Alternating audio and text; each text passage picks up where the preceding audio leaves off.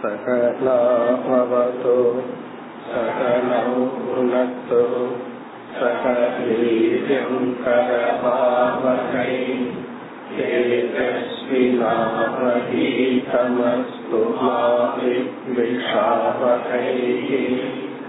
ஓம் சாந்தி சாந்தி சாந்தி.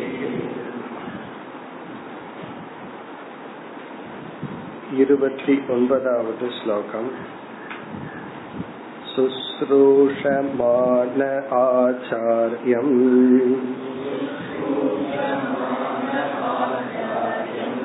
சதோபாசீத நீச்சவத்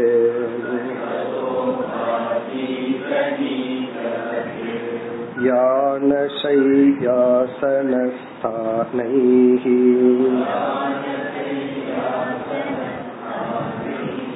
நாதி பூரே கிருதாஞ்சலிஹி.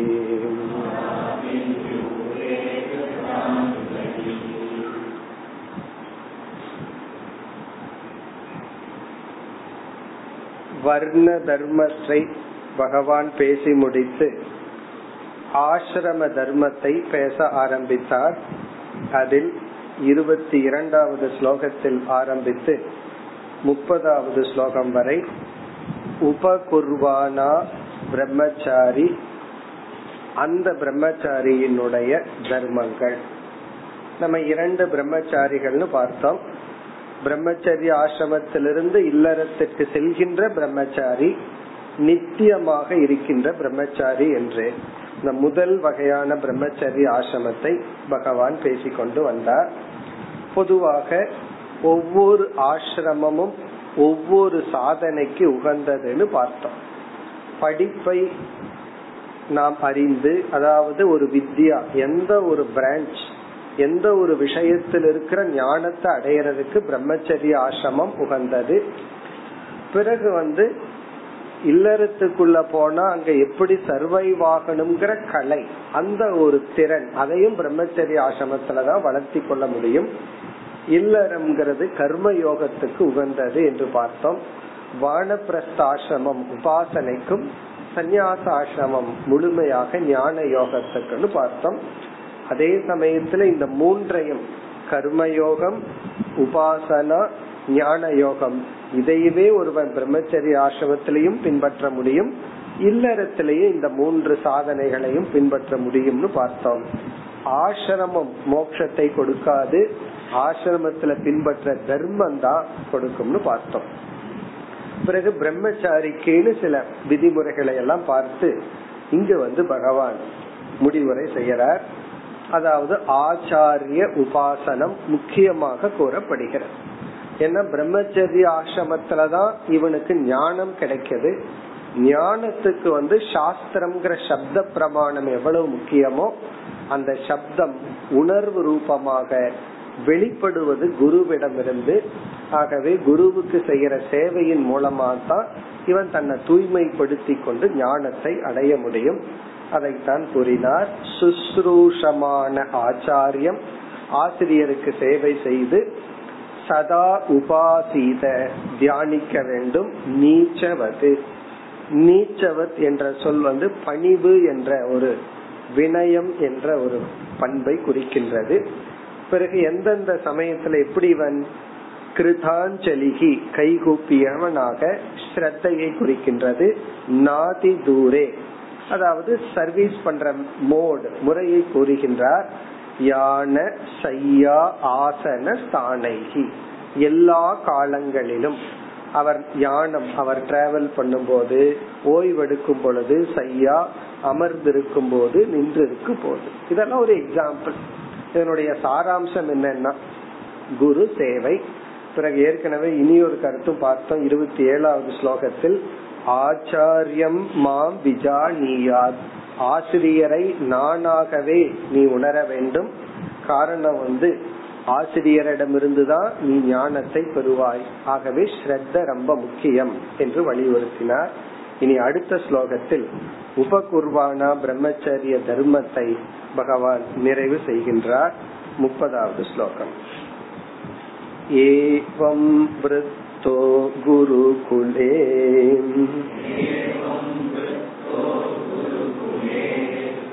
சேத் போக விவர்ஜிதக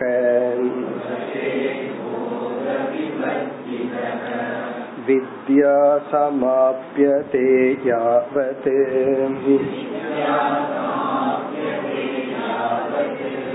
பிப்ரத் வ்ரதமகண்டிதம்.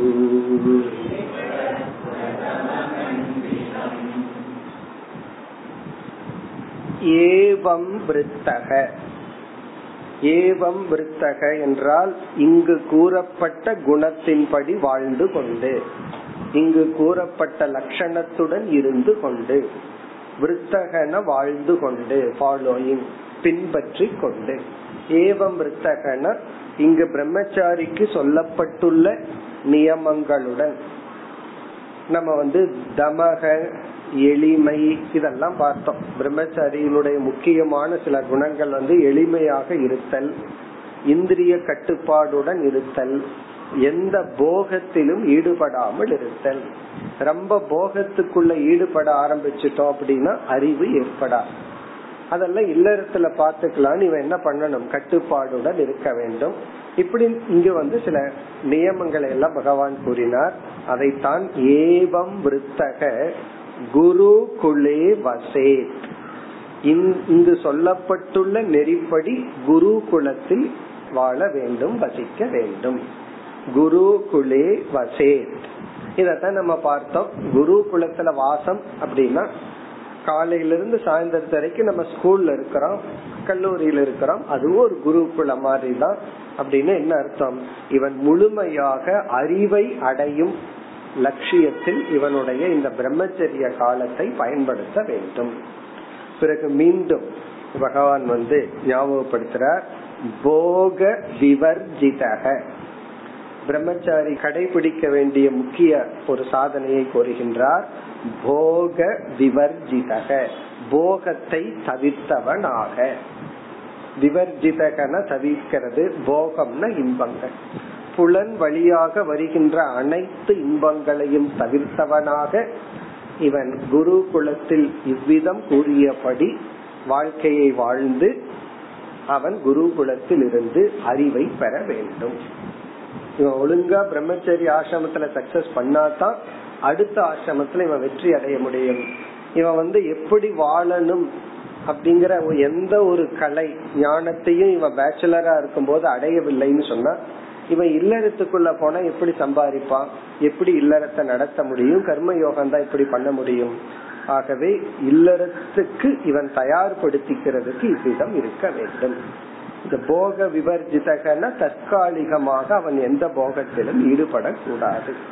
ஒரு கேள்வி வரலாம், எந்த போகத்திலுமே ஒரு ஸ்டூடெண்ட் ஈடுபடலினா அப்ப ஸ்டூடெண்ட் லைஃபே ரொம்ப ட்ரையா இருக்குமே, அப்ப வந்து ஒரு பிரம்மச்சாரி லைஃப் வந்து ரொம்ப பரிதாபத்துக்குரிய மாதிரி இருக்குமே அப்படின்னு தோணும்.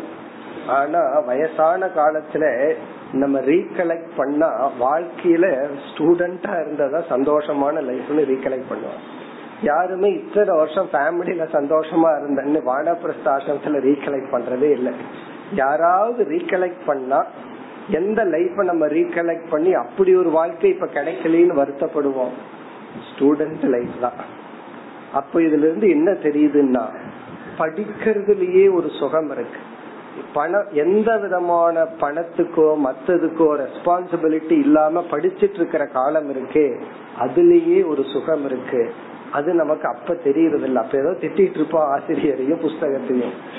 ஆனால் அந்த படிக்கிறதுல இருக்கிற சுகம், அந்த பிரம்மச்சரிய வாழ்க்கையில இருக்கிற இன்பம் இருக்கே, அது தெரியாம நம்ம அனுபவிச்சுட்டு இருக்கிற இன்பம். அது எப்ப தெரியுதுன்னா அடுத்த ஆசிரமத்துக்கு போகும்போதுதான் தெரியுது, அல்லது ரிட்டையர்ட் ஆனதுக்கு அப்புறம் தான் தெரியுது. ஆகவே இது ட்ரையான லைஃப் கிடையாது. படிக்கிறதுல ஒரு இன்பம் இருக்கு, மனதை ஒருமுகப்படுத்துறதுல ஒரு மகிழ்ச்சி இருக்கு. அதை இவன் அனுபவிக்கணும்னா போகத்தை இவன் தவிர்த்தாக வேண்டும். இவன் வந்து இந்த ஏஜ்லயே போகத்துக்குள்ள போயிட்டான்னா இவனால வித்யாவை அடையிற சுகத்தை இவன் அடைய முடியாது. பிறகு எவ்வளவு காலம் இவன் வந்து குரு குலத்தில் இருக்கணும், பகவான் சொல்றார் வித்யா சமாப்யதே யாவது. யாவது எவ்வளவு காலம், வித்யா சமாப்யதே இவனுடைய படிப்பானது நிறைவு பெறுகின்றதோ, வித்யான படிப்பு சமாபியதேன நிறைவு பெறுகின்றதோ, இவனுடைய படிப்பு முடிகிற வரைக்கும் இவன் வந்து பிரம்மச்சரிய ஆசிரமத்துலதான் இருக்க வேண்டும். நம்ம ஒரு எக்ஸாம்பிள் பார்த்தோம், ரொம்ப பேர் வந்து மேரேஜ் எல்லாம் பண்ணி ஒரு நாற்பது வயசுல எம்பிஏ படிக்கிற அது படிக்கிறேன்னு ஆரம்பிப்பாங்க. அது எவ்வளவு கஷ்டம் அப்படின்னு பார்த்தோம். ஆகவே படிக்கிறது எல்லாம் நம்ம வந்து ஸ்டூடெண்ட் ஏஜ்லயே படிச்சு முடிக்க வேண்டும். பிறகு மீண்டும் பகவான் வலியுறுத்துகிறார், பிப்ரத் விரதம் அகண்டிதம். பிப்ரத் என்றால் பின்பற்றி கொண்டு, அகண்டிதம் விரதம், விரதமானது பக்னமாகாமல் உடைக்கப்படாமல். இங்கு சொல்லப்பட்டுள்ள பிரம்மச்சாரிக்குரிய விரதங்கள் நாசமடையாமல் அதை பிடித்து கொண்டு, அகண்டிதம்னா வெட்டுப்படாமல் ஸ்லிப் ஆகாம விரதம், பிரம்மச்சரிய விரதங்கள் வந்து வீழ்ந்து விடாமல் பிப்ரத்னா அதை பிடித்து கொண்டு. அப்படின்னா இங்கு சொன்ன பிரம்மச்சரிய தர்மத்தை பின்பற்றி கொண்டு. அதுல நம்ம பலது பார்த்தோம், அதாவது போகத்தை தவிர்த்தல், எளிமையாக இருத்தல், பணத்தை சம்பாதிக்காம இருக்கிறது, பிறகு வந்து குருவுக்கு செய்யற சேவை, குரு பக்தி ஸ்ரத்தை, இதெல்லாம் இங்க பகவான் சொன்ன இந்த விரதங்களை எல்லாம் பின்பற்றி கொண்டு இந்த பிரம்மச்சாரி வித்யா முடியும் வரை, படிப்பு முடியும் வரை குருகுலத்துல இருக்க வேண்டும். இனி வந்து அடுத்த ஸ்லோகத்திலிருந்து இல்லறத்துக்கு போறதுக்கு முன்னாடி இனி ஒரு விதமான நைஷ்டிக பிரம்மச்சாரிய பற்றி பகவான் பேசுகிறார். அதுக்கப்புறம் பகவான் வந்து பிரம்மச்சாரியா இருக்கிறவன் வந்து அவனுக்கு ஆப்ஷன் இருக்கு, அவன் வந்து வானப்பிரஸ்துக்கும் போலாம், சந்நியாசத்துக்கும் போலாம், இல்லறத்துக்கும் போலாம், அல்லது பிரம்மச்சரியத்திலேயே தொடரலாம் என்று பிறகு சொல்ல போறார். இனி அடுத்த பகுதியில அடுத்த விதமான பிரம்மச்சாரியினுடைய தர்மத்தை பேசுகின்றார். முப்பத்தி ஓராவது ஸ்லோகம், யத்யசௌ சந்தசாம் லோகம்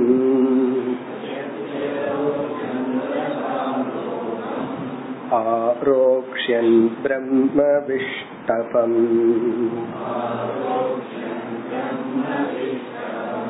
குரவே விந்யசேதேஹம் ஸ்வாத்யாயார்த்தம் ப்ருஹத் வ்ரதஹ.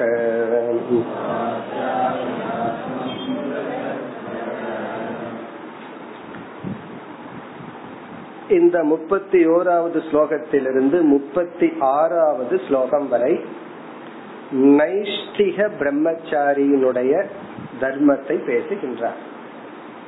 இப்ப சிலருக்கு வந்து பிரம்மச்சரிய ஆசிரமத்தை முடிக்கிற சமயம் வரும் பொழுது அவர்களுக்கு இல்லறத்துல போறதுக்கு விருப்பம் இல்லை, அதே சமயத்துல சந்நியாசாசிரமத்துக்கும் போறதுக்கும் விருப்பம் இல்லை. அவர்கள் பிரம்மச்சாரியாகவே இருக்க விரும்பினார், வாழ்நாள் முழுவதும் இருக்க வேண்டும் என்று விரும்பினார். அப்படி விரும்பி இவர்கள் நைஷ்டிக பிரம்மச்சரியம் என்கின்ற ஒரு விரதத்தை எடுத்துக் கொள்கின்றார்கள். இவர்களுக்கு இடையில திடீர்னு சந்நியாசத்துக்கு போகணும்னு ஆசை வந்தா போகலாம், வயது இருந்து அவர்கள் வந்து மீண்டும் இல்லறத்துக்குள்ள போகணும்னு விருப்பம் இருந்தால் போகலாம். ஆனா இந்த ஸ்டேஜ்ல இவர்கள் எடுத்துக்கொள்கின்ற விரதம் வந்து நைஷ்டிக பிரம்மச்சரியம். லைக் பீஷ்மர், ஆஞ்சநேயர் போன்றவர்கள் எல்லாம் நைஷ்டிக பிரம்மச்சரியம் விரதம் எடுத்துக்கொண்டார்கள். அவர்கள் வேற எந்த ஆசிரமத்துக்கும் போகவில்லை கடைசி காலம் வரை. இப்ப அந்த நைஷ்டிக பிரம்மச்சாரியினுடைய தர்மத்தை பகவான் பேசுகின்றார். இதுல வந்து உபகுர்வானா பிரம்மச்சாரினா அவ இல்லறத்துக்கு போற பிரம்மச்சாரி, அவனுக்கு என்ன நியமங்கள் இருக்கிறதோ அதே நியமங்கள் அனைத்தும் தொடர்கிறது. அதனால வந்து உபகுர்வானா பிரம்மச்சாரிக்கும் நைஷ்டிக பிரம்மச்சாரிக்கும் வேற்றுமை அதிகமாக இல்லை. ஆனா இவன் நைஷ்டிக பிரம்மச்சாரிய எடுத்துக்கணும்னா மேலும் சில உபாசனைகள் தவங்கள் கூறப்பட்டுள்ளன. என்ன, இவன் பிரம்மச்சரிய ஆசிரமத்தில் இருக்கிற நியமத்தை பின்பற்ற அவனுக்கு எக்ஸ்ட்ரா பவர், எக்ஸ்ட்ரா சக்தி தேவைப்படுகிறது. ஆகவே அவனுக்கு வந்து மேலும் சில உபாசனைகள், அவ்வளவுதான். ஆகவே இங்க பார்த்தோம் அப்படின்னா புதிதாக அதிகமான நியமங்கள் எல்லாம் கிடையாது, ஏற்கனவே சொன்னது அப்படியே தொடர்கிறது. பிறகு வந்து உபகுர்வானா பிரம்மச்சாரியா இருந்து இறக்கிறவனுக்கும் நைஷ்டிக பிரம்மச்சாரியா இருந்து இறப்பவனுக்கும் பலன் அதிகம். அல்லது கிரகஸ்தாசிரமத்துல போய் ஒருத்தர் இறக்கிறத விட இவன் நைஷ்டிக பிரம்மச்சாரியா இருந்தா இறந்ததற்கு பிறகு இவன் அடைகின்ற லோகம் மேலானது. இதெல்லாம் நம்ம மோட்சத்தை பத்தி பேசல, பொதுவா பேசுகின்றோம்.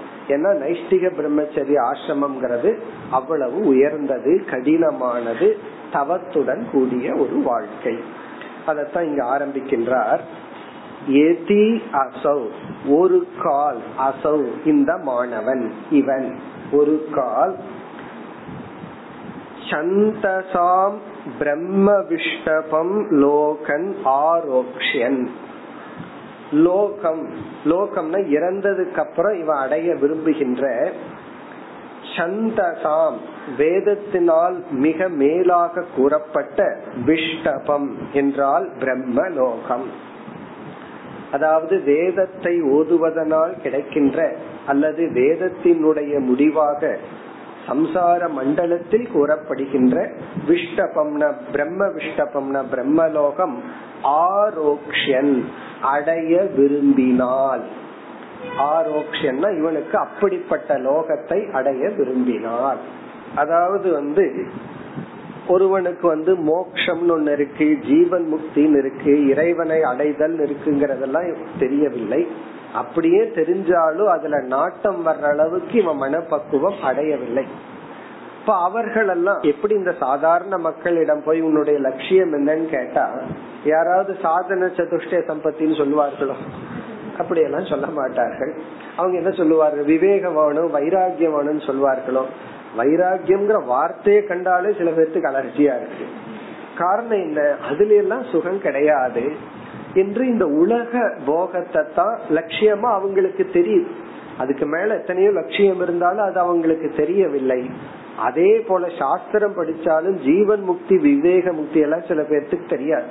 அவர்கள் ஆஸ்திகர்களா இருந்தாலும் லோகங்களை எல்லாம் படிச்சுட்டு நான் சந்திரலோகத்துக்கு போகணும், இந்திரலோகத்துக்கு போகணும், இதத்தான் சொல்லி கொண்டிருப்பார்கள். அதுல ஒருத்த வந்து நான் செய்யற தபசுக்கு எனக்கு பித்ருலோகம் தான் கிடைக்கணும் முடிவு பண்ணிடுவான். இப்ப பசங்க முடிவு பண்றாங்கல்ல, என்னோட மார்க்குக்கு இந்த காலேஜ் தான் கிடைக்கும்னு.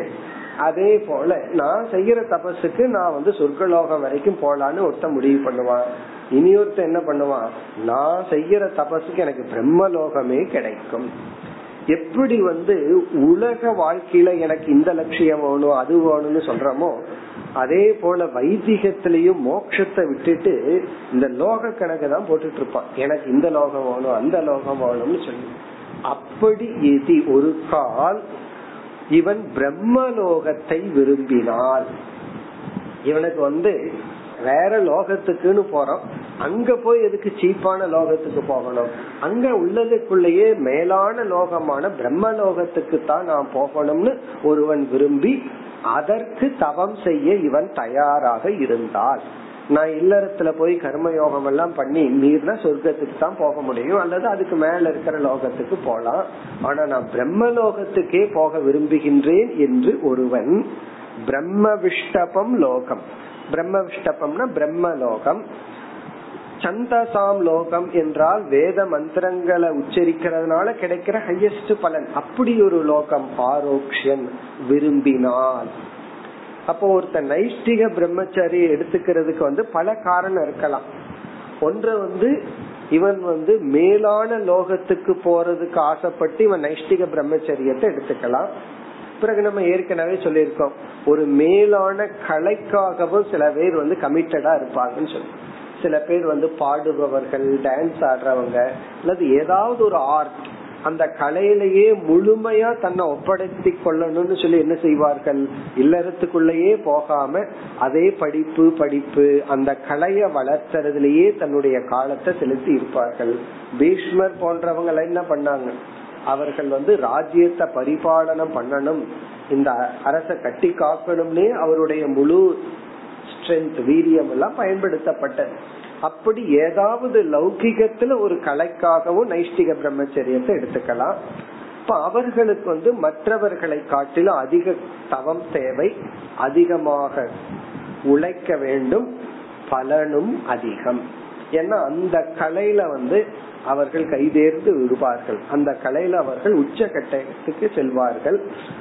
அந்த பலனை முன்னாடி கூறி, இப்படி ஒருவன் மேலான பலனை விரும்பினால் அவன் என்ன பண்ணணுமா, குரவே விந்யசே தேகம், அவன் தன்னுடைய வாழ்க்கையை மீண்டும் குருவிடம் ஒப்படைக்க வேண்டும். அவனுடைய வாழ்க்கையை மீண்டும் குருவிடம் ஒப்படைக்க வேண்டும்.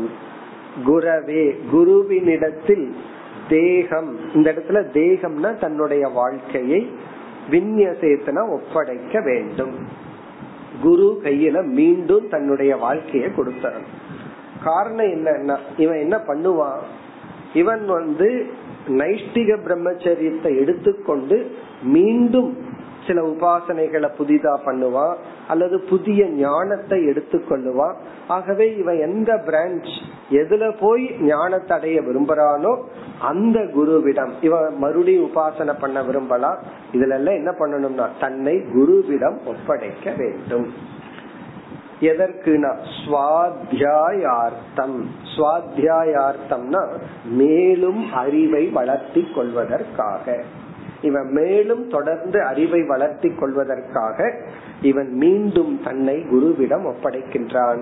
பிறகு இவனை பகவான் அழைக்கின்றார்.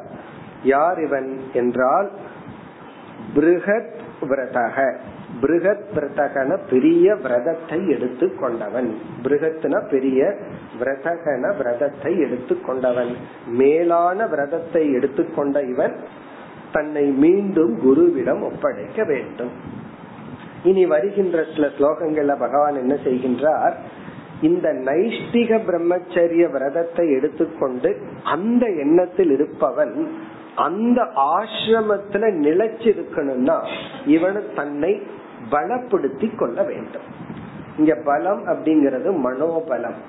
உபாசனையினாலும் இந்திரிய கட்டுப்பாட்டினாலும் புலனடக்கத்தினாலும் மேலும் தன்னை பலப்படுத்த வேண்டும். ஆகவே அந்த விதிமுறையை கூறுகின்றார். மற்ற பிரம்மச்சாரிக்கு, உபகுருவான பிரம்மச்சாரிக்கு சொல்லப்பட்ட எளிமை, பணிவு, குரு சேவை, இதெல்லாம் தொடர்கிறது. அதுக்கு மேல இவனுக்கு எக்ஸ்ட்ரா உபாசனை பண்ணி இவன் வந்து தன்னை வந்து பலப்படுத்தி கொண்டாதான் இவனால நைஷ்டிக பிரம்மச்சரிய ஆசிரமத்தில் இருக்க முடியும். இனி வருகின்ற பகுதி வந்து மேலும் சில உபாசனைகள், மேலும் சில தியானங்கள். முப்பத்தி இரண்டாவது ஸ்லோகம். அக்னௌ குராவாத்மனி ச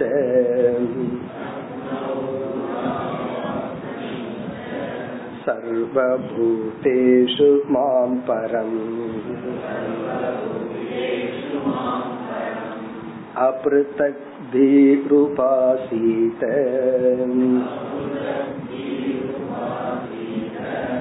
பிரம்ம வர்ச்சஸ்வ கல்மஷக.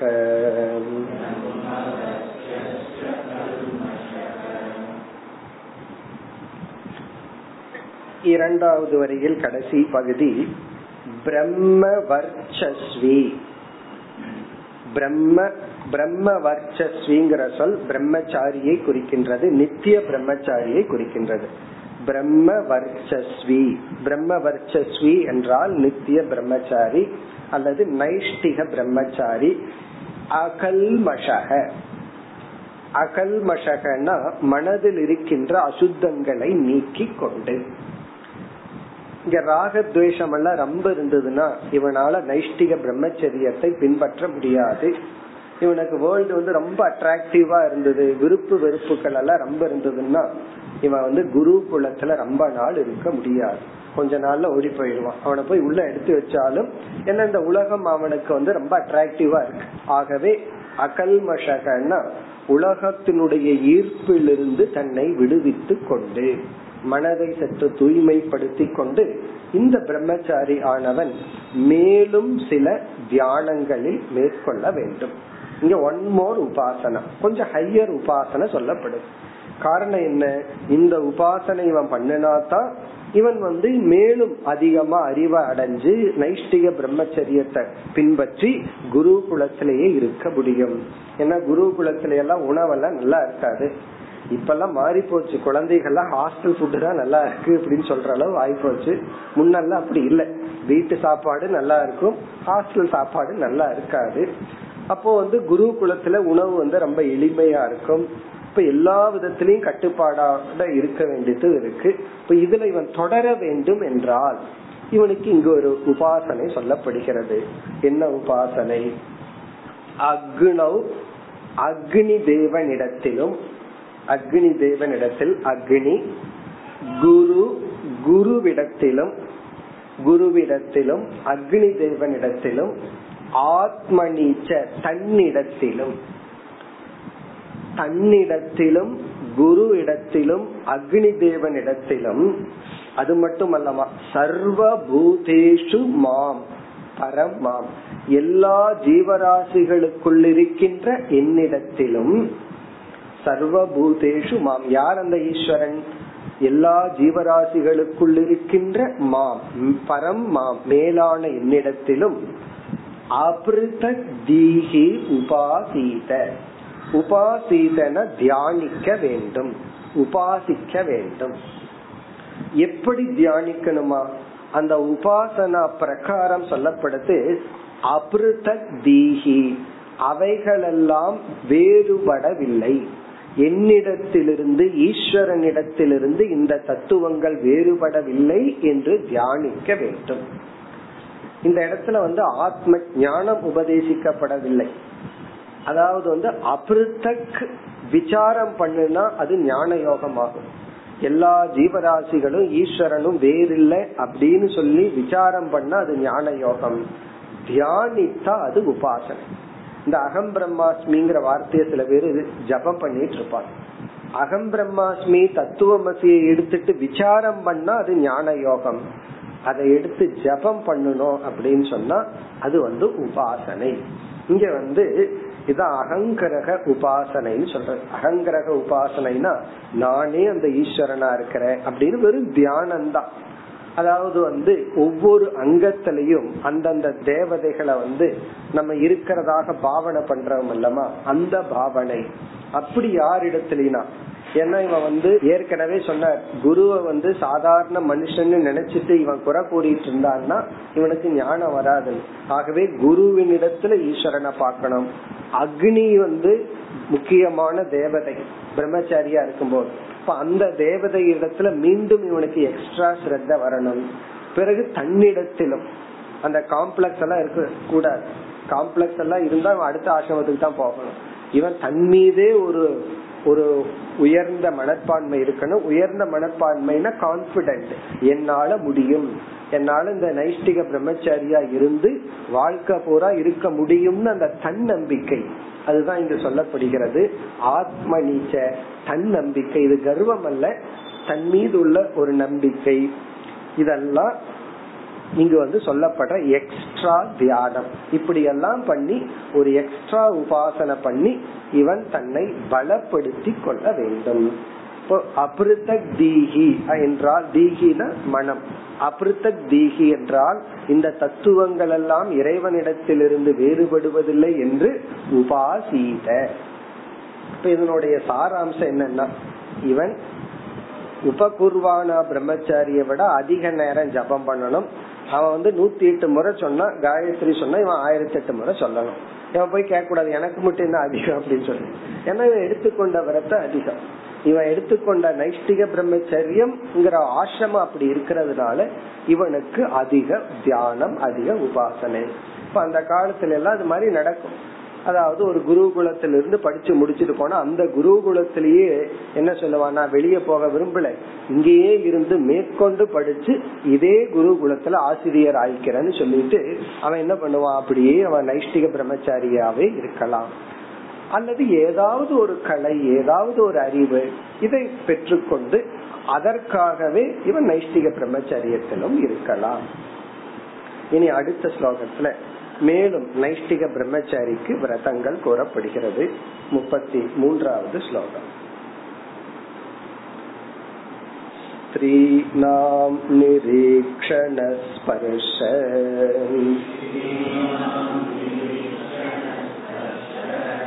சம்லாபக்ஷேலநாதிகம்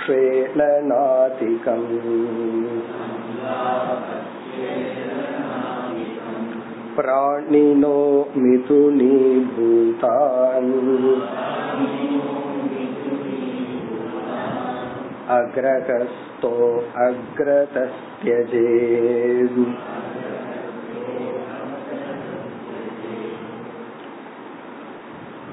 இந்த ஸ்லோகத்தின் சாராம்சம், நைஷ்டிக பிரம்மச்சாரி தமக என்ற இந்திரிய கட்டுப்பாடுடன் இருக்க வேண்டும்.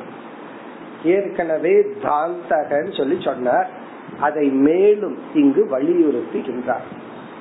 தமக புலனடக்கம், இந்திரிய கட்டுப்பாடு. அதை இந்த ஸ்லோகத்தின் கடைசி பகுதியில அக்ரஹஸ்தக அக்ரஹஸ்தக தேஜே, இது வந்து அக்ரஹஸ்தக தமக என்பது நைஷ்டிக பிரம்மச்சாரிக்கு மட்டுமல்ல, கிரகஸ்த ஆசிரமத்தில் இல்லாத மற்ற மூன்று ஆசிரமத்துக்கும் பொதுவானதுன்னு சொல்ற. அக்ரதக அப்படின்னா முக்கியமாக, முதலிலேயே. தேஜே என்றால் விட வேண்டும். யார் அக்ரஹஸ்தக? இப்ப இல்லறத்தில் இருக்கிறவங்க போகத்துக்கு அனுமதி உண்டு, தர்மத்துக்குட்பட்ட போகங்களுக்கெல்லாம் இல்லறத்துல அனுமதி உண்டு. அதுவும் எதற்காகனா, அதுவும் ஒரு விதத்துல சித்த சுத்திக்காகத்தான், மனதில் இருக்கிற ஆசைகளை எல்லாம் நீக்கி தூய்மைப்படுத்திக் கொள்வதற்காகத்தான். ஆனா வானப்பிரஸ்தம், சந்நியாசம், பிரம்மச்சாரிங்கிற ஆசிரமத்தில் இருப்பவர்கள் தமக என்கின்ற புலநடக்கத்தை பின்பற்ற வேண்டும். அதாவது அந்தந்த ஆசிரமத்துல ஒவ்வொரு விஷயங்கள் வந்து நமக்கு அட்ராக்டிவா இருக்கும். எப்படி குழந்தையா இருக்கும் போது விளையாட்டு பொருள்கள் வந்து அவ்வளவு அட்ராக்டிவா இருக்கும். நம்ம அந்த குழந்தை பருவத்துல ஒரு விளையாட்டு பொருள்ல இருந்து விலகி போறதுக்கு எவ்வளவு கஷ்டப்பட்டோம். அதே இது வந்து முப்பது வயசு ஆனதுக்கு அப்புறம் அவ்வளவு கஷ்டப்படுறோமா? நமக்கு வாங்கி கொடுக்கறதுக்கு கஷ்டப்படுறோம். ஏன்னா விளையாட்டு பொருள்கள் எல்லாம் அவ்வளவு விலையாயிடுதுன்னு சொல்லி. ஆனா குழந்தையா இருக்கும் போது அந்த ஆப்ஜெக்டுக்கு அவ்வளவு ஒரு சக்தி இருந்தது. இப்ப ஆப்ஜெக்டுக்கு சக்தி இருந்ததா, அல்லது அந்த வயதில் இருக்கிற அந்த மனநிலையில் இருக்கிற குழந்தைக்கு அவ்வளவு பலகீனமானு கேட்டா, எந்த வஸ்துவுக்கு எந்த சக்தி கிடையாது. பிறகு அந்தந்த வயதுல அந்தந்த பொருள்கள் வந்து மைண்ட வந்து டிஸ்ட்ராக்ட் பண்ணும். அப்படி வந்து இவன் நைஷ்டிக பிரம்மச்சாரியா இருக்கணும்னு சொன்னா, அந்த பிரம்மச்சரிய விரதத்துல மிக கவனமாக எச்சரிக்கையாக இருக்க வேண்டும். அதற்கு வந்து சாஸ்திரம் மூன்று ஸ்டேஜ்ல உபாயத்தை கொடுக்கும். ஒன்று வந்து விவேகம், அதான் ஃபர்ஸ்ட் ஸ்டேஜ். ஏதாவது ஒரு ஆப்ஜெக்ட் நம்ம அட்ராக்ட் பண்ணுச்சுன்னு வச்சுக்கோமே, அது உணவு பொருளா இருக்கலாம், அல்லது ஆண் பெண்கிற பேதமா இருக்கலாம், சரீரமா இருக்கலாம், அல்லது வந்து உணவா இருக்கலாம், பதவியா இருக்கலாம், எனிதிங். அந்த ஆசிரமத்துக்கு உகந்தது இல்லாம மைண்ட் அட்ராக்ட் பண்ணுச்சுன்னா, சாஸ்திரம் கொடுக்கிற ஃபர்ஸ்ட் ஸ்டேஜ் வந்து விவேகம். விவேகம்னா அறிவு பூர்வமாகவே சிந்திச்சு நம்ம விளக்கி கொள்ள பார்க்கணும். அதுக்காகத்தான் நாலு பேர்த்தினுடைய வாழ்க்கைய நம்ம படிக்கிறது எல்லாம். அதாவது கதைகள் எல்லாம் எதற்குனா பொழுதுபோக்குகள்ல, இப்படி வாழ்ந்தால் இப்படி ரிசல்ட், இப்படி வாழ்ந்தவன் இப்படித்தான் முடிந்தான். இத பார்த்த உடனே நம்ம எப்படி அறிவு பூர்வமா தயாராயிக்கணும். நானும் இந்த பலகீனத்துல வீழ்ந்தா என்னுடைய வாழ்க்கை இப்படித்தான் ஆயிரும். ஆகவே இந்த அட்ராக்ஷன்ல இருந்து என்னை நான் விலக்கி கொள்ள வேண்டும். இது வந்து விவேகம்.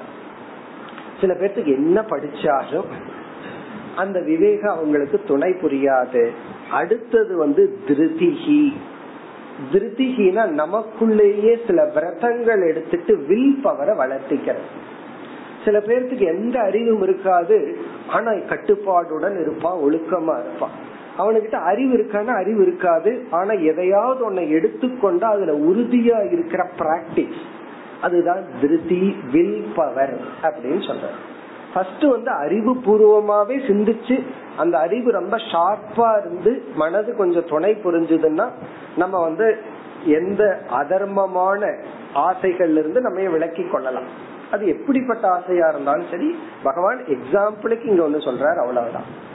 இரண்டாவது வந்து வில் பவர், அது ஒரு விரதமா எடுத்துக்கிறது. அதனாலதான் பலர் வந்து பல விதமான விரதத்தை எடுத்துக் கொள்வார்கள். நான் இன்னைக்கு பேச மாட்டேன், சாப்பிட மாட்டேன், இங்க போக மாட்டேன், அல்லது இங்க போவேன், நடந்து போவேன், இப்படின்னு எத்தனையோ விரதங்கள். மூன்றாவது வந்து என்னால விரதமும் எடுத்துக்கொள்ள முடியாது, எனக்கு விவேகமும் இல்லை அப்படின்னா தமக. அந்த இடத்திலிருந்தே நாம் நம்மை விலக்கி கொள்ள வேண்டும். ஏன்னா அந்த சூழ்நிலையில இருந்தே அப்படின்னா அந்த சூழ்நிலைக்கு நான் அடிமையாகி விடுகிறேன். அந்த அறிவு வந்து சூழ்நிலை வந்து ரொம்ப பவர்ஃபுல்லா இருக்கு. ஆகவே அந்த சூழ்நிலையில நான் இருந்தேன்னா அறிவும் வேலை செய்யல, எங்கிட்ட இருக்கிற வில் பவரும் வேலை செய்யலன்னு என்ன பண்ணணும்னா அந்த சூழ்நிலையிலிருந்து நாம் விலகி கொள்ள வேண்டும். இப்ப இங்கு வந்து பகவான் அந்த சூழ்நிலைய சொல்ற, அதாவது வந்து எந்த ஒரு பலகீனத்திலே நாம விழுந்து விட கூடாதுன்னா நாம் அப்படிப்பட்ட சூழ்நிலையை உருவாக்கி கொள்ள கூடாது. இதத்தான் இன்ஃப்ராஸ்ட்ரக்சர்னு சொல்றோம். ஒரு ஸ்கூல்னு சொன்னா அந்த ஸ்கூல்ல என்ன இருக்கணும் என்ன இருக்க கூடாது, ஸ்கூல்ல வந்து என்னென்ன படங்கள் தான் இருக்கணும், நல்லா இருக்கு தேசபக்தர்களுடைய படங்கள் தான் இருக்கு, பார்பர் ஷாப்ல என்ன படம் இருக்குன்னா பொழுது போறதுக்கு என்ன மேகசைன் அங்க இருக்கும்னா அங்க போய் பாரதி படத்தை எல்லாம் வச்சிட்டு இருக்க முடியாது, அவருக்கு விருப்பம் இருந்தா வச்சிருக்கலாம். அப்போ ஒரு சூழ்நிலைங்கிறது ரொம்ப முக்கியம். ஏன்னா நம்ம மைண்ட் வந்து அந்த சூழ்நிலைக்கு விக்டிம் ஆயிருது. ஆகவே இந்த ஸ்லோகத்துல வந்து தமகங்கிற ஒரு உபாயத்தை சொல்ற. இது எப்பொழுதுனா விவேகத்தினாலேயே ஒருத்தன் வந்து எந்த சூழ்நிலையில் இருந்தாலும் அதுல பாதிக்கப்பட மாட்டான்னா அவனுக்கு விவேகமே போதும். கொஞ்சம் விவேகம் கம்மியா இருந்தாலும் அவனுக்குள்ள வில் பவர் இருந்தாலும் போதும். இந்த இரண்டு இல்லையா அவன் தன்னுடைய விவேகத்தையும் திருப்தியையும் வளர்த்தி கொள்ள சமத்தை பின்பற்ற வேண்டும். அதுதான் இந்த ஸ்லோகத்தின் சாராம்சம். இனி நாம் அடுத்த ஸ்லோகத்திற்கு செல்லலாம். சௌச்சமாச்சமனம் ஸ்நானம்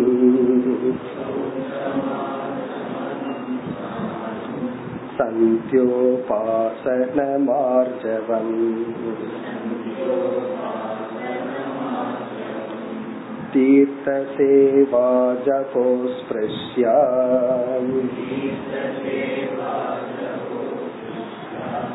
அபக்ஷ்யா சம்பாஷ்ய வர்ஜனம்.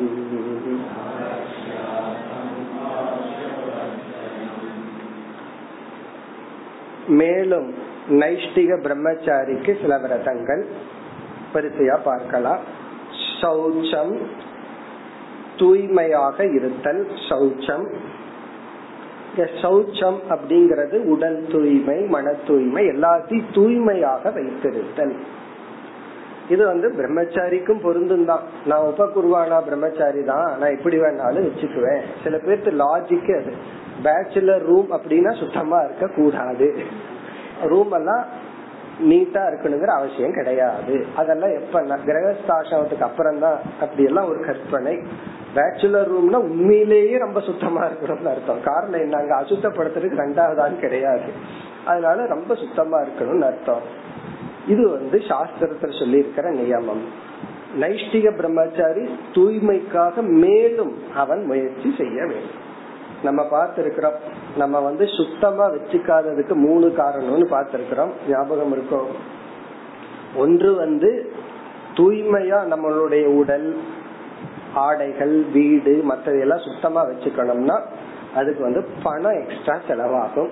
சில பேர் அது செய்ய தயாரா இல்லை. இரண்டாவது வந்து உழைப்பு, எக்ஸ்ட்ரா எஃபர்ட் போடணும்.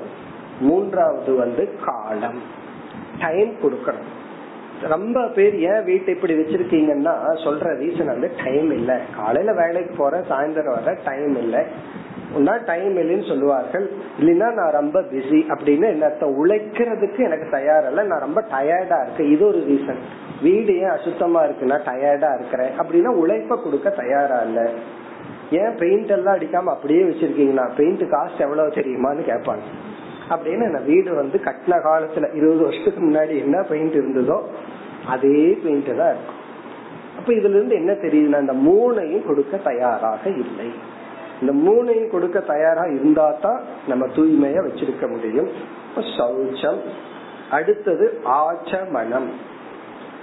ஆச்சமனம்ங்கிறது வந்து வேதத்துல சொல்லப்பட்டுள்ள சில கர்மங்கள், அதாவது வந்து வாயில தண்ணீர் எடுத்து சிப் பண்றது ஆச்சமனம். அதாவது வந்து இது எதற்குனா இங்க ஆச்சமனம்ங்கிற சொல்லல சில எக்ஸ்ட்ரா கர்மங்கள் எல்லாம் நைஷ்டிக பிரம்மச்சாரிக்கு சொல்லி இருக்கும். அந்த கர்மங்களை பின்பற்றுதல். ஸ்நானம். ஸ்நானம்னு சொன்னா அப்ப உபகுருவான பிரம்மச்சாரிக்கு ஸ்நானமே கிடையாதான்னா இங்க ஸ்நானம்ங்கிற வார்த்தைக்கு எக்ஸ்ட்ரான்னு சேர்த்திக்கிறோம். உபகுருவான பிரம்மச்சாரிக்கு ஒரு நாளைக்கு இரண்டு முறைனா இவருக்கு மூணோ நாலோ அப்படி இருக்கும், அல்லது விசேஷ காலத்துல எக்ஸ்ட்ரா ஸ்நானம் இருக்கும். இந்த ஸ்நானம் பண்றது அப்படிங்கறது ரெண்டு பர்பஸ். ஒண்ணு உடல்ல உடலை தூய்மைப்படுத்துறதுக்கு குளிக்கிறதுன்னு ஒண்ணு இருக்கு. சில சமயங்கள்ல வந்து இந்த குளிக்கிறதுங்கிற ஒரு பாவனையில குளிக்கிறதுனால மன தூய்மையும் ஏற்படும். சில மந்திரங்களை எல்லாம் சொல்லி அது அந்த தண்ணியை எடுத்து உடம்புல விடும் பொழுது அப்பதான் குளிச்சிருப்போம். அந்த ரிச்சுவல் சம்பந்தமான ஸ்நானம் எதுக்குன்னா மனதை தூய்மைப்படுத்துறதுக்கு. அப்படி ஒரு ஃபீலிங் நமக்கு கிடைக்கும். இப்ப கும்பாபிஷேகத்துக்கு போறோம், மூன்று நாள் மந்திரம் சொன்ன அந்த தண்ணியை நம்ம மீது தெளிக்கும் போது நம்ம ஃபீல் பண்றோம் ஏதோ நம்ம விட்டு போற மாதிரியும் ஒரு உற்சாகம் வந்த மாதிரியும் ஒரு இன்ஸ்பயர் ஆன மாதிரி ஃபீல் பண்றோம். இதெல்லாம் ஸ்ரத்தையினுடைய மகத்துவம். அந்த ஸ்ரத்தை இருந்தா நம்ம அப்படி ஃபீல் பண்ணுவோம். அப்படி இங்க ஸ்நானம், இங்க ஸ்நானம்ங்கிறது வந்து வைதிகமா மனதை தூய்மைப்படுத்துகின்ற சில கர்மங்கள். சந்தியோபாசனம், சந்தியா உபாசனம், சந்தியா வேளைகளில் செய்கின்ற தியானங்கள். மூன்று சந்தியா வேளைகளிலும் காலை, மதியம், மாலை, இந்த மூன்று சந்தியா வேளைகளிலும் நம்ம செய்கின்ற சந்தியா வந்தனம், கைண்ட உபாசனம், தியானம். பிறகு ஆர்ஜவம், மனம், சிந்தனை, சொல், செயல் இவைகள் நேர்கோட்டில் இருக்கணும். பிறகு அடுத்தது வந்து தீர்த்த சேவா. தீர்த்த சேவா என்றால் யாத்ரா, பல இடங்களுக்கு யாத்திரை செல்லுதல். தீர்த்த சேவா அதாவது புண்ணிய ஸ்தலங்களுக்கெல்லாம் செல்லுதல். அந்த காலத்துல பாத யாத்திரையா இருக்கும். ஏதோ ஒரு ஃபார்முல வந்து மகான்கள் வாழ்ந்த இடம், கோயில்கள் போன்ற புண்ணிய ஸ்தலங்களுக்கு செல்லுதல். இதுவும் நைஷ்டிக பிரம்மச்சாரிக்கு ஒரு விரதமா சொல்லியிருக்கு. ஏன்னா வந்து பல இடங்கள்ல போய் இவன் என்ன பண்ணணும்னா இவன் தன்னை தயார்படுத்திக்கணும். பல மகான்கள் எல்லாம் இருந்த இடத்துக்கு போய் நதிகள்ல எல்லாம் ஸ்நானம் செய்து புதிய புண்ணியத்தை சேர்த்து பாபத்தை நீக்கி, அதே சமயத்துல இன்ஸ்பயர் ஆகணும். நாலு இடத்துக்கு போனா தான் சில கலாச்சாரம்னா என்ன, கல்ச்சர் எல்லாம் நமக்கு தெரியும். தீர்த்த சேவா, இந்த யாத்திரை போறதுங்கிறது நைஷ்டிக பிரம்மச்சாரிக்கு சொல்லி இருக்கிற சாதனை. ஆனா சில பேர்த்துக்கு எண்பது வயசுலதான் இப்படி ஒரு ஆசையும் வரும். ரொம்ப பேர் சின்ன வயசுல பார்த்தோம்னா எந்த கோயிலுக்கும் யாத்திரைக்கும் போறது கிடையாது. ரிட்டையர்ட் ஆனதுக்கு அப்புறம் கை கால டாக்டர்ல எங்கேயும் போகாத, டிராவல் பண்ணாத அப்படின்னு சொன்னதுக்கு அப்புறம் தான் டிராவல் பண்ணணும் அப்படிங்கிற ஆசையே வரும். காது கேட்க முடியாத சூழ்நிலையில தான் சாஸ்திரம் கேட்கணும்னு ஆசை வர்றது போல சில பேர்த்துக்கு ரொம்ப வயசான காலத்துலதான். இப்ப எல்லாம் இந்த ஸ்பிரிச்சுவல் டூர் ரொம்ப அரேஞ்ச் பண்றாங்க. ஸ்பிரிச்சுவல் டூர்னா நீங்க தெரியும் உங்களுக்கு, இத்தனை நாள் இவ்வளவு ஊருக்கு கூட்டு போறேங்கன்னு சொல்லிட்டோம். இதெல்லாம் நைஷ்டிக பிரம்மச்சரியத்துல பண்ண வேண்டியது. சில பேர் வந்து வானப்பிரஸ்தத்தினுடைய எண்டுல பண்றாங்க. வானப்பிரஸ்த ஆசிரமத்தினுடைய பிகினிங்ல வந்து பேரம் பேத்தியில கொஞ்சம் நேரம் தெரியா போச்சு. அதுக்கும் நீ லாய்க்கு இல்லைங்கிற பட்சத்துலதான் இந்த ஆசையெல்லாம் வருது. ஆனா அங்கெல்லாம் அந்த வயசுல போய் என்ன பண்ண முடியும், எதை பார்க்க முடியும், எதை ரசிக்க முடியும். ஒவ்வொரு ஊருக்கு போன உடனே உங்களுக்கே தெரியும், வயசானவங்க யாரையாவது கூப்பிட்டு போனா நான் வரல பஸ்லயே உட்காந்துக்கிறேன்னு பிறகு என்னன்னா அவங்களுக்கு ஒரு ஆளை காவலை போட்டுட்டு அந்தந்த ஊருக்கு போனா அவங்களுக்கு ஃபர்ஸ்ட் சாப்பாடு வாங்கி கொடுத்துடணும். அதுக்கப்புறம் தூங்குறதுக்கு இடம்னு பஸ் அப்படி இதுக்கு போறதுன்னா அப்படி எல்லாம் இல்லாம உடல் ஆரோக்கியமா இருக்கும் போதே இப்பெல்லாம் சின்ன சின்ன வேன் எல்லாம் இருக்கு, அதெல்லாம் வச்சுட்டு நாலு இடங்களுக்கு போய் சுத்திட்டு வரணும். அங்க பேக் பெஞ்ச் இருக்கே அது பண்ணுவாங்க. இங்க ஒரு குரூப் இருக்கு, அவங்க அப்பப்ப என்ன செய்வார்கள், நாலு இடத்துக்கு டூர் போயிட்டு வருவாங்க. அதுதான் தீர்த்த சேவா. அத நம்ம செய்யணும். அது ஒரு விதமான மன பக்குவத்தை கொடுக்கும், அறிவை கொடுக்கும். அடுத்தது வந்து ஜபஹ. பிரம்மச்சாரி ஆசிரமத்தில் இருப்பவர்களுக்கும் ஜபம் சொல்லப்பட்டிருக்கு. நைஷ்டிக பிரம்மச்சாரிக்கு வந்து விசேஷ ஜபக, அவன் வந்து விசேஷமா சில ஜபம் எல்லாம் பண்ணணும். அப்பொழுதுதான் இந்த ஆசிரமத்துல அவன் நிலைச்சிருக்க முடியும். இனி அடுத்தது வந்து பகவான் ஜெனரலா சொல்ற, பொதுவாக கூறுகின்றார். அஸ்பிருஷ அபக்ஷ்ய அசம்பாஷ்ய வர்ஜனம். வர்ஜனம்னா விட்டு விட வேண்டும். வர்ஜனம் எவைகளை எல்லாம் ஜெனரலா சொல்றாரு. அஸ்பிருஷ்ய, தொடக்கூடாதத தொடக்கூடாது. ஸ்பிருஷம்னா தொட யோக்கியமானது.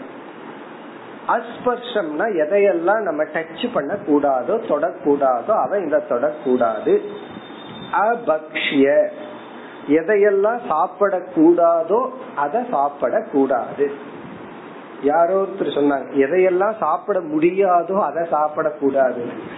அது ஏன் அப்படி சொல்றேன், எதெல்லாம் சாப்பிட முடியாதோ அதை சாப்பிடக்கூடாதுன்னு எதுக்கு சாஸ்திரம் சொல்லுங்க?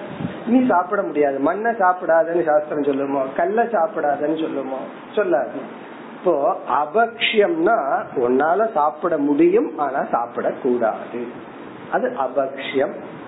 அசம்பாஷ்யம் அப்படின்னு சொன்னா எதையெல்லாம் பேசக்கூடாதோ அதை பேசக்கூடாது, அசம்பாஷ்ய வர்ஜனம். தொடக்கூடாதது, சாப்பிடக்கூடாதது, பேசக்கூடாதது, அதையெல்லாம் நம்ம ஃபாலோ பண்ணணும். தொடக்கூடாததை தொடக்கூடாது, சாப்பிடக்கூடாததை சாப்பிடக்கூடாது. அது எதை சாப்பிடணும் சாப்பிடக்கூடாதுன்னு நம்ம தான் முடிவு பண்ணணும், அல்லது சாஸ்திரம் தான் முடிவு பண்ணணும்.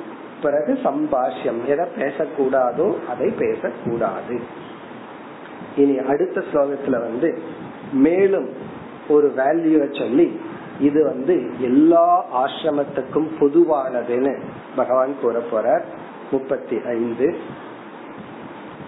சர்வாஸ்ரம பிரயுக்தோயம்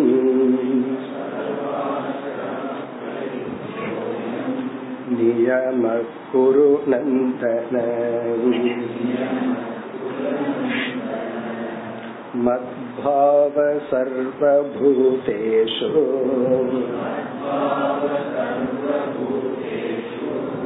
மனோ வாக்காய சம்யமக.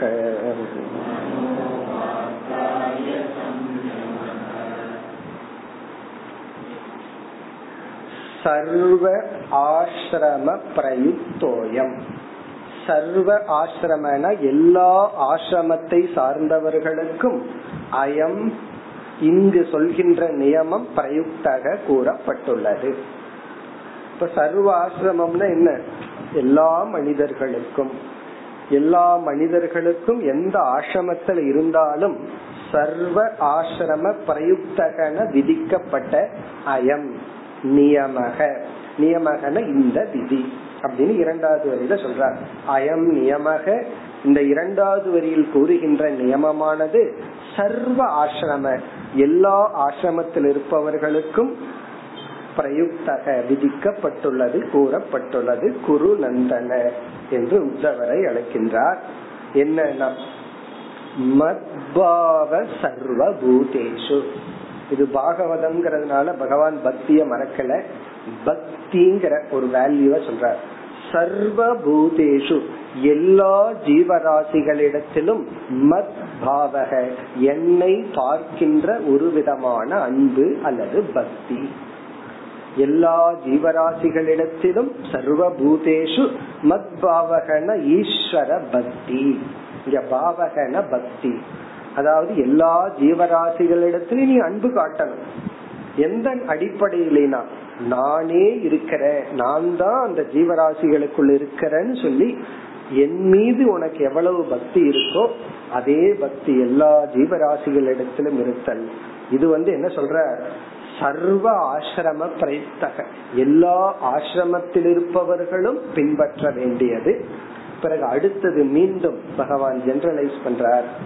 மனோ வாக் காய சம்யமக. சம்யமகன கட்டுப்பாடு, ஒழுக்கம், கட்டுப்பாடுடன் வாழ்தல். பிரம்மச்சாரிக்கு மட்டுமல்ல, பிரம்மச்சாரிக்கு ஒரு விதமான கட்டுப்பாடு, இல்லறத்தில் இருப்பவர்களுக்கு வேறு விதமான கட்டுப்பாடு. சில சமயங்கள்ல நம்ம முன்னாடி எந்த உணவு இல்லாம இருந்தா சாப்பிடாம இருக்கிறது சுலபம்.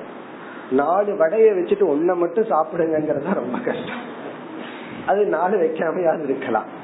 ஒன்ன ஞாபகப்படுத்தி விட்டுட்டு வாசனைய தூண்டி விட்டுட்டு ஒன்ன மட்டும் சாப்பிடுங்கன்னா எவ்வளவு கடினம். அதே போல இல்லறத்துக்குள்ள போனாலும் அங்கேயும் கட்டுப்பாடுகள், ஒழுக்கம் எல்லாம் இருக்கு. ஆகவே இவன் பிரம்மச்சரிய ஆசிரமத்துல ஒழுங்கா இருந்து போனாதான் இல்லறத்துல ஒழுக்கமா இருக்க முடியும். ஆகவே மனோ வாக் காய சம்யமக. சம்யமகன கட்டுப்பாடு. இந்த கட்டுப்பாடு எவைகள்?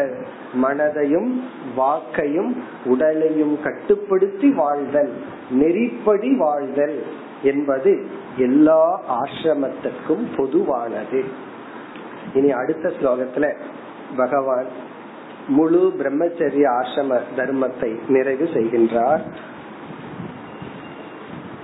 ஏவம் ப்ருஹத் வ்ரததரஹ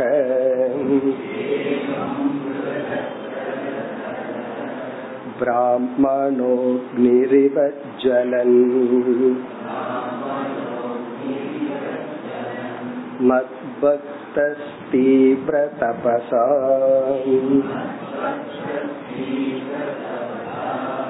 தத்த கர்மாசயோ மலக.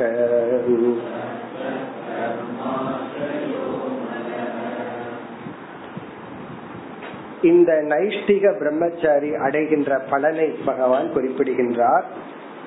ஏவம் ப்ருஹத் வ்ரததரஹ, இவ்விதம் கூறப்பட்டுள்ள ப்ருஹத்னா மிகப்பெரிய, விரதத்தை தரகன பின்பற்றுவன், இவ்வளவு பெரிய விரதத்தை பின்பற்றுபவன் பிராமணக, இந்த ஒரு பிராமணன். அக்னிஹி இவ ஜ்வலன், இந்த பிரம்மச்சாரிய வந்து பகவான் ஒப்பிடுகின்றார், கம்பேர் பண்றார். இவன் யார போலனா அக்னிஹி இவ ஜ்வலன், அக்னியை போல ஜொலித்து கொண்டு, அப்படியே அக்னிய போல இருக்கானா. ஸ்டூடெண்ட்னு சொன்னாவே சாஸ்திரத்தை சொல்ற எக்ஸாம்பிள் வந்து நெருப்பு தான். ஸ்டூடெண்ட் நெருப்ப போல இருக்கணும் அப்படின்னு என்ன அர்த்தம்னா, அறிவிலும் ஆற்றலிலும். நெருப்புக்கு வந்து ரெண்டு சக்தி இருக்கு. ஒண்ணு அதை வச்சு அந்த லைட்ல ஒரு பொருளை பார்த்து அறிவு அடையறோம், அதுக்கு இருக்கிற ஹீட் இருக்கே அது ஆற்றல். அதே போல ஒரு ஸ்டூடெண்ட்டுக்கு வந்து இருக்க வேண்டியது அறிவும் ஆற்றலும். இந்த அறிவு ஆற்றலும் பவர், பவரும் ஞானமும் நெருப்பு கொடுக்கறதுனால ஒரு ஸ்டூடெண்ட வந்து நெருப்புக்கு எக்ஸாம்பிளா சொல்றது வழக்கம். ஸ்டூடெண்ட்ங்கிறது வந்து அந்த நேரத்துல உடம்புல எல்லா விதத்திலயும் சக்தி இருக்கிற காலம் அது. அதனாலதான் சின்மயானந்தர் சொல்லுவாங்க, ஸ்டூடெண்ட்ஸ் ஆர் நாட், மாணவர்கள் எல்லாம் யூஸ்லெஸ் கிடையாது, students are not useless, they are useless அப்படின்னு சொல்லுவாங்க. அவங்கள எல்லாம் நம்ம குறைவா பயன்படுத்திடுறோம், அவங்க வந்து பயனற்றவர்கள் அல்ல. ஆனா ரொம்ப பேரு ஸ்கூல் டீச்சர் திட்டவே நீ பயனற்றவன் உதவாக்கற அப்படின்னு சொல்லி, அப்படி எல்லாம் கிடையாது. அவனுக்குள்ள ஏதோ ஒரு சக்தி இருக்கும், அதை வெளிக்கொண்டு வந்து அவனை நெறிப்படுத்தணும். அதனாலதான் இந்த இடத்துல பகவான் அக்னிகி இவ ஜ்வலன், அக்னியை போல் இவன் ஜொலித்து கொண்டு, மத் பக்தக, இவன் மத் பக்தனாகவும் இருந்து கொண்டு, தீவிர தபசா, தீவிரமான தவத்தின் மூலமாகவும், தத்த கர்மாசயக அமலக, அவன் வந்து இறந்ததற்கு பிறகு இவனுக்கு நரகத்துக்கு போற அந்த கர்மத்தை எல்லாம் எரிச்சிட்டு, அமலக தூய்மை ஆனவனாக இவன் பிரம்மலோகத்திற்கே செல்வான். அமலகன தூய்மையானவனாக, தத்த கர்மாசயகனா கர்மாசயம்னா கர்ம பலன், அதாவது இவன் இம்மீடியட்டா கொடுக்க போற கர்ம பலனை எல்லாம் எரிச்சறானா.